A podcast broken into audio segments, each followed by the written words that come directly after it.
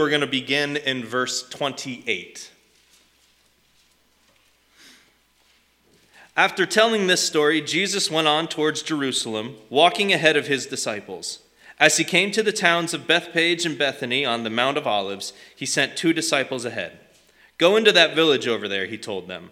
"As you enter it, you will see a young donkey tied there with no one who has ever ridden. Untie it and bring it here. If anyone asks, 'Why are you untying that colt?' just say, 'The Lord needs it.'" So they went and found the colt just as Jesus had said, and sure enough, as they were untying it, the owners asked them, "Why are you untying that colt?"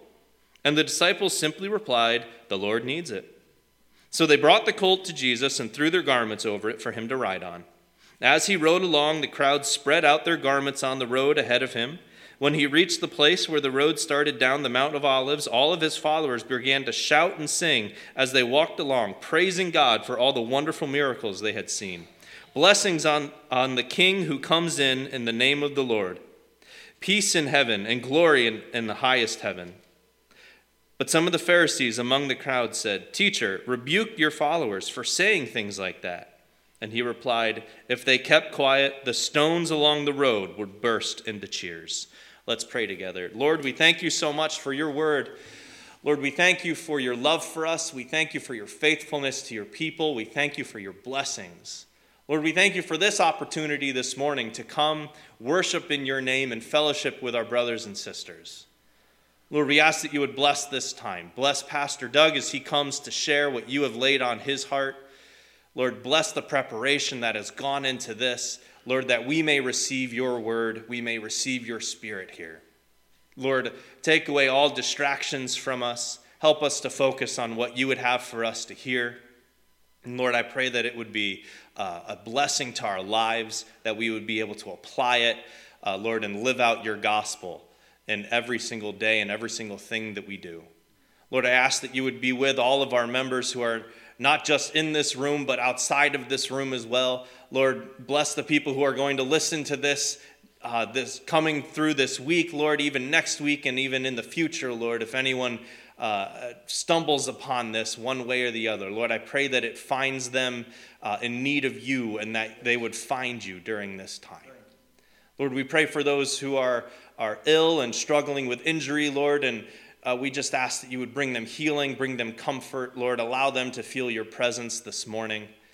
Allow them to feel your healing hands on them. And Lord, we ask and pray all these things in Jesus' name. Amen.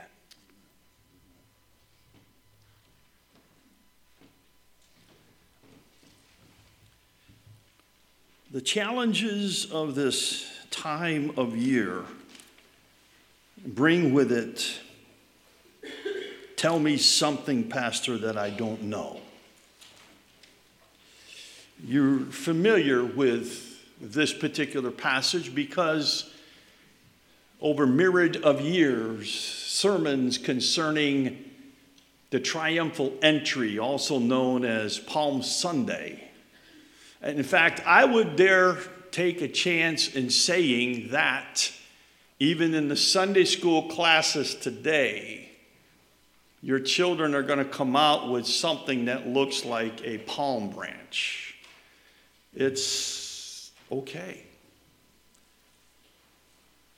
So what do we have from this passage that we trust this morning would be more of a blessing than a burden to you?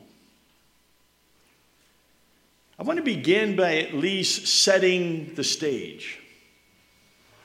In order for this passage to have its full impact, we need to go back a few years, in fact, 33 years. You find out in texts of scriptures that not often is Jesus heralded as he is on this day. When Jesus was born, there were two factions, if you will, of individuals who came and exalted him as Savior and King. The first ones were angels. Do you remember what they said, recorded in Luke chapter 2? when the angels and the multitude of the heavenly hosts praising God and saying, "Glory to God in the highest, and on earth peace, goodwill toward men." Then the shepherds went, and they found this one whom the angels had proclaimed as king, and they worshiped him. 2 years later, individuals from the Mesopotamia area, under the influence of Daniel in the New Old Testament, came. They came to Jerusalem and said, "Where is he who is born King of the Jews? For we have come to worship him." It wasn't until later in their conversation that the star appeared once again and directed them to the house in which the young child was. And they presented gifts, gold, frankincense, and myrrh, and they worshiped him. I doubt it was a silent worship. I suspect it was just like the angels when they would step back and go, "Whoa! He's here. This is the one." But after that, the praises wane. Oh, there were a few individuals who would come to Jesus. I'm thinking of, if you will, Jairus, who his daughter was dying, and he knew that Jesus was the only hope for her. But that was even in a more of a subdued situation. I'm thinking of the woman, the unnamed woman, who had the issue of blood for so many years, frantically just trying to get close enough to Jesus to touch the hem of his garment so that she would be healed. And yet still there was a stillness that Jesus just said, "Who touched me?" And the disciples said, "Lord, there are so many people around you. We've all been touching." And no. This was a special touch because some of my power left me. Then there could have been those whom Jesus fed with a few fish and some loaves of bread. It wasn't a glorious celebration. No. It was more of a subdued, because even after that event, Jesus turned to them and began to instruct them that unless you take up your cross and follow me, you cannot be my disciple. It was quiet. Not until the time of when we even come to the point of when Jesus raised Nazareth from the dead. People stood there, marveled. And as Jesus raised Lazarus from the dead, a voice from God came and said to all that could pay attention, "He's it." Paraphrase, Doug Wygant paraphrase, "He's it." And yet still others even there said, "What was that noise? What was happening?" How that ties into today's passage is we find virtually the last time when Jesus was physically on this earth where the praise that was due to him was given. But before we get to our passage this morning, we've got to journey back to the beginning, if you will, of the passage of chapter 19 of Luke. There are some things that happen prior to this event. The first thing is recorded for us in chapter 18 at verse 31, where Jesus tells his disciples again for the third time, "We've got to go to Jerusalem, because there it is. I am going to be turned over.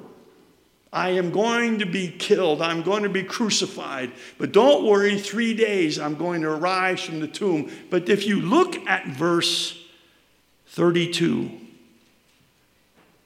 I'm sorry, 34, they understood none of these things. Then Jesus meets Zacchaeus. You know, the wee little man who climbed the sycamore tree for the Lord he wanted to see. He's in Jericho at this time. When Zacchaeus comes to trust and put his faith in a Savior that he knew could change his life. And then Jesus gives a parable about the 10 minors. Because when you go back to verse 11, it says, and as they were listening to this, he went on to tell a parable because he was near Jerusalem and they thought the kingdom of God was going to appear right away. You may have heard this over years of a number of myriads of sermons, but let me at least reiterate something. Before Jesus could be king, he must first hang on a cross. Before Jesus could establish his kingdom on this earth, he must first die for the world because God so loved the world. Before Jesus could take his rightful place on the throne of the King of David, he must first hang on a Roman cross. And so Jesus teaches that parable about the 10 minors. It says the king, he's going away.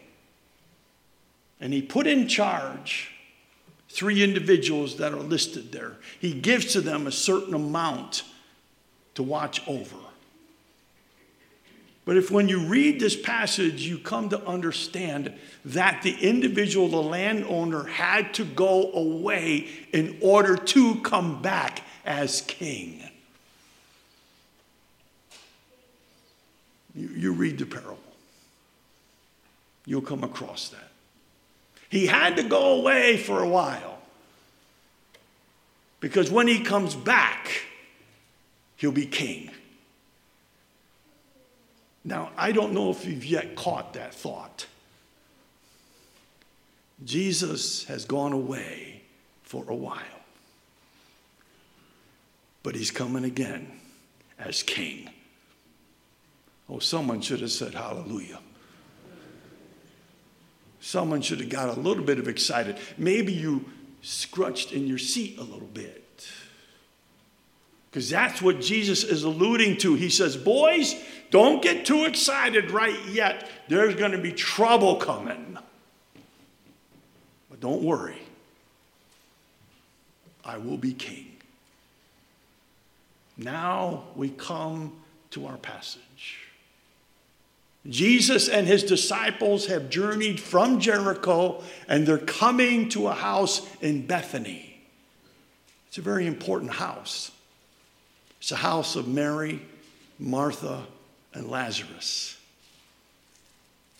Throughout scriptures, this would be a place where Jesus could go and be ministered to do and also rest from ministry.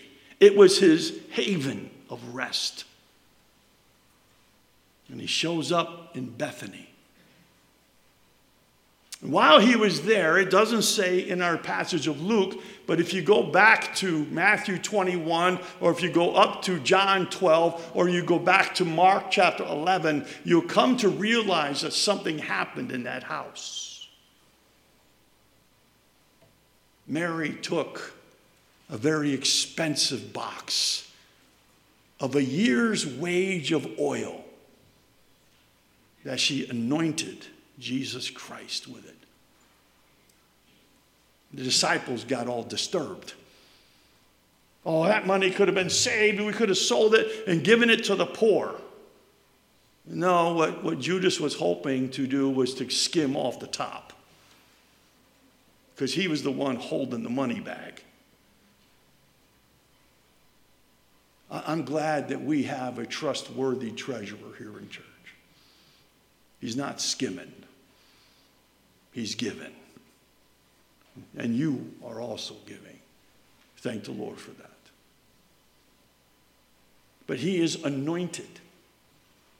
So powerful was that Jesus corrected his disciples and said, "She is anointing me for my death." At that time, Mary was the only one who got it. She understood. Maybe she was one of the ones who heard the voice of God at the resurrection of her brother. Maybe she was in tune to that. I don't know how it all came about, but all I do know is she took that which was most valuable and broke it so that the Lord Jesus could be prepared. Oh, I think you know where I'm going with this. What do you have that would be worthy to break open, to anoint Jesus? What would you be willing to even be made fun of in order that individuals would know who Jesus Christ is? He was anointed. Now in our passage, the next day, Jesus tells two of his disciples, we don't know who they are.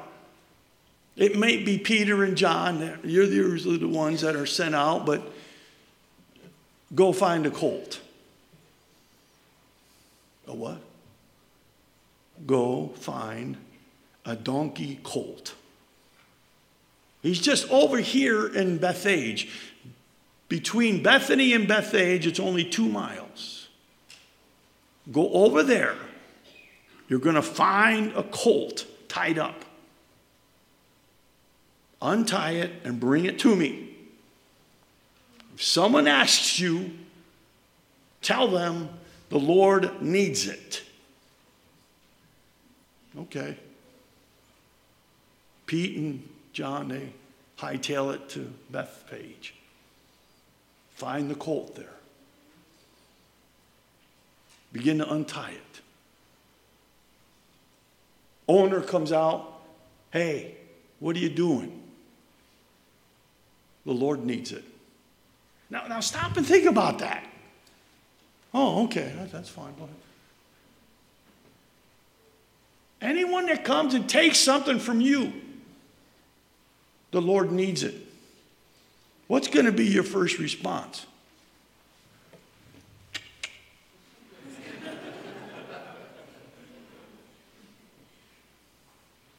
I doubt you would do that. But this guy said, oh, okay. Two thoughts on this particular issue. One is that Jesus may very well have already made prearrangements with this guy. It's kind of weak. I like the argument that says that's God. He knows what's over there. Go get it and bring it back to me. Does anyone here own a donkey? No, I didn't think so. You got 2 donkeys. I'm not going to have you clarify who they are. But if you look at the back of your donkeys, you're going to find a cross ingrained on their back. Tradition says that is a mark of when Mary was on a donkey riding to Jerusalem, and that mark stayed on the donkey as a sign of he was used by the Messiah. But isn't it interesting that the same cross on the back of a beast of burden is going to carry the one who's going to die on the cross? Don't tell me Jesus made arrangements with this. I'm more interested that this proves that Jesus Christ is God and he knows what's going on. Go get it and bring it here. Now the text gets really interesting now, because when Pete and John show up with the donkey, they begin to take their outer cloaks off and they lay them on the back of the donkey to form some kind of cushion, some kind of saddle, if you will, for Jesus. But interestingly enough, if you go back to 2 Kings chapter 9, you will find the same happening to another king of Israel whose name was Jehu. Jehu announces that God has told him, I'm going to be king. It was during the time of Jezebel and Ahab. Things were bad in Israel. And Jehu says, I'm going to be king. All of his followers took off their cloaks and laid them on the stairs that Jehu stood on. That was an indication that they recognized him as king.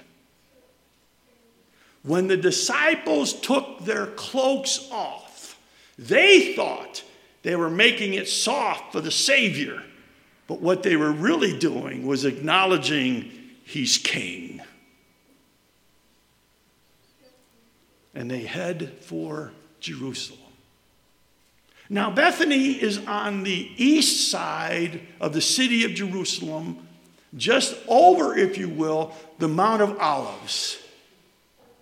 They would have come down a way that was very well known into the city of Jerusalem. And as they are going along, they pick up pilgrims.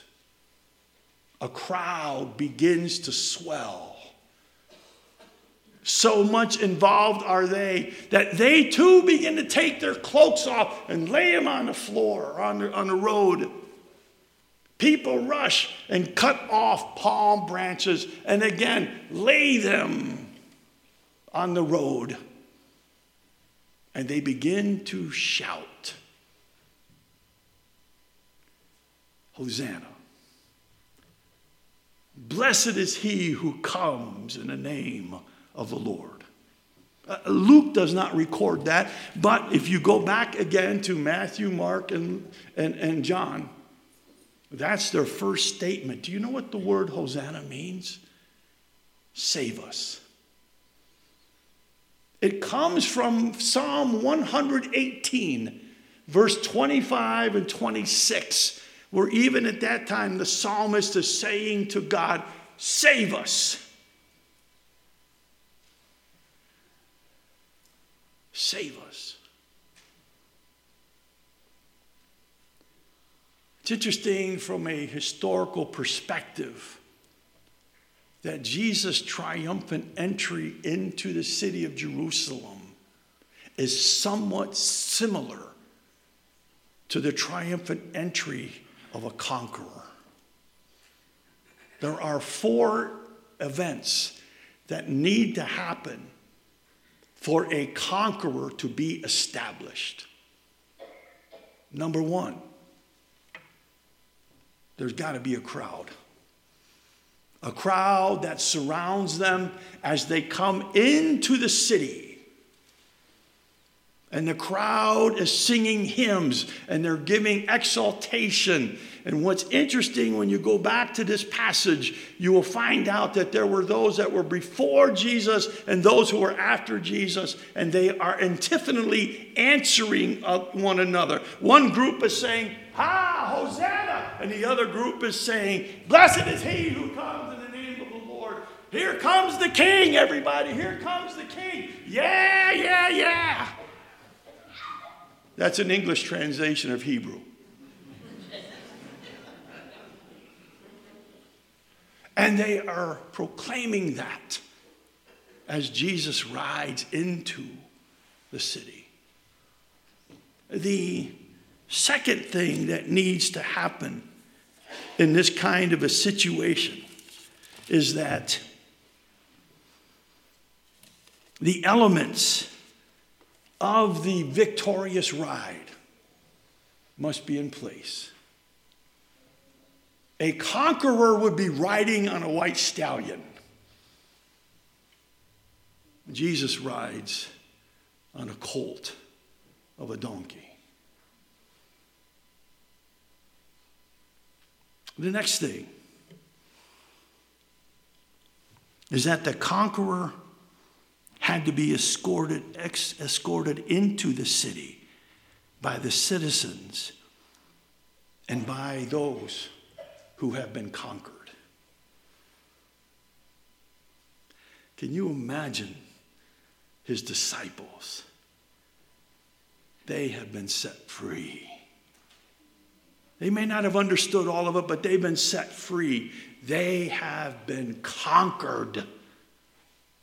You all have been conquered. You've been set free from the kingdom of the one who wants to destroy you, and now you have been placed in the kingdom of his dear Son. We've been set free. That's why Paul says he will lead captives to captivity at the resurrection. We've been set free. Both the emperor and Jesus were ushered into the city of shouts of the city and also of those who have been conquered. But the last thing is totally different. The emperor would have gone to the temple, and there a feast or a sacrifice would have been made, declaring him both ruler of religion and ruler of the state. At the end, though Paul or Luke does not tell us, but Jesus does go to the temple at the end of his ride, and he does nothing. He's not there to be declared as king yet. It's not till the next day when Jesus comes back into the city that he cleans house. But at this time, no, not yet. All of that is preamble to our 2 points in our sermon notes. Now for the next hour, we'll discuss these. No, we won't. The first one is, notice there are loud cries of joy and expectation. Hosanna. Blessed is he who comes in the name of the Lord.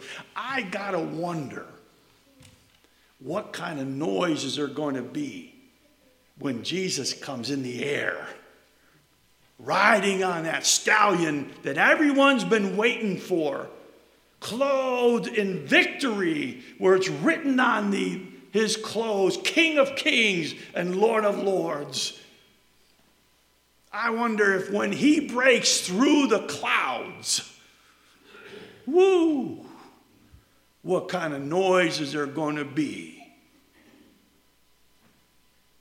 But here there are loud cries of joy and expectation. I don't know if they recognize the fact, but the Old Testament prophet Zechariah says in Zechariah chapter 9, O daughter of Zion, behold your king riding on the back of a donkey. I don't know if they were aware of that. If they were totally aware of that, I wonder if they fully understood what that meant. What's amazing, though, in the life of Jesus, you go check it out, Time and time again, Jesus pointed to the fact that as the prophets said, that was we must do. This minute detail is so important that if it didn't happen this way, then Jesus is not the Savior. He comes to them on the back of a colt. You wonder why we can have, or how is it that we can have loud cries of joy and expectation? Because everything that God says in His Word, it will come true. To the minutest detail. He'll never leave you, never forsake you. His word is truth. We can be sanctified by the truth. He is coming again. But right now, he's busy. He's preparing a place for you and me and everyone who has trusted in him. And when it's all done, watch out. He's going to call us in the air, and then he'll come as king. But in the meantime, while everything's happening on this earth for 7 years, we're in glory, and we are already ascribing him King of Kings and Lord of Lords. Loud cries of joy and expectation. But there were also silent hearts of condemnation and doubt. Jesus, tell your disciples, not just the 12 that were with him, they're referring to the crowd of people, tell them to be quiet. Did you catch what Jesus said? If they don't speak, these stones will cry out. Now, in my study, I found something interesting. The word stone there is not speaking of pebbles along the road. It's in reference to, and could be in reference to, the gravestones that are outside the city. Oh, they're going to shout too. Pastor Steve, and the glorious message he had, the last one I was able to hear from him to preach. I trust it's not going to be the last one. Not that I'm going to have surgery, but anyway. He spoke to us about, at the crucifixion of Jesus, the graves opened. And people walked out. Imagine what they might have said. Things ain't changed much. As Pastor Steve said, individuals say, wait, I was at your funeral last week. Yeah, wasn't it a blast? Look what Jesus has done. I don't believe Jesus is saying we need to be quiet. No. We are to praise him, exalt his name. But even in the quietness, all of creation praises him. This morning at about 4:30 this morning, I hear robins singing. What are they singing about? Praise God from whom all blessings flow. Find me a worm so I can fly and go. Birds were singing. Grass is growing. My mower is speaking to me from the dark reaches of my shed. Come unto me, all that are weary and heavy laden, and I'll give you rest. Creation If we stop praising God, and I hope we don't, creation's going to take over. That's what Jesus is saying. In other words, he's telling those who had silent hearts, you can't stop it.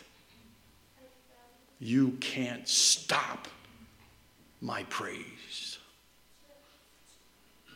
Oh, dear people, we're about to enter into, this is the first day of the Holy Week of the Passion of Jesus Christ. We have so much to learn. Outside of what we already know, we have so much to learn from him. I trust that as it culminates on Sunday, wow, may praise raise our lips because our Savior lives and he's coming again. Hosanna. Blessed is he who comes in the name of the Lord. Can we stand in closing prayer, please?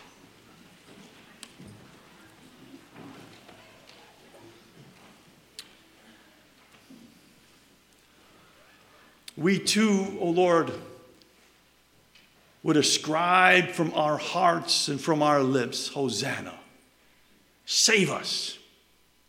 Blessed is he who comes in the name of the Lord. And then one day we will say, blessed is the King who comes from the line of David. O Lord, we are embarking upon a Holy Week, a week that separates Christianity from all other religions. For we have a Savior who died for us, was buried because of our sins, and rose again the third day as conqueror over death and hell. And we have the assurance of knowing that he reigns and is coming again. May this year, Holy Week of 2022, be that clear and that succinct in our lives that we can no longer keep it quiet. We want the stones to be quiet so that we can praise you. O Lord, by your grace and for your glory, I ask these things. Amen.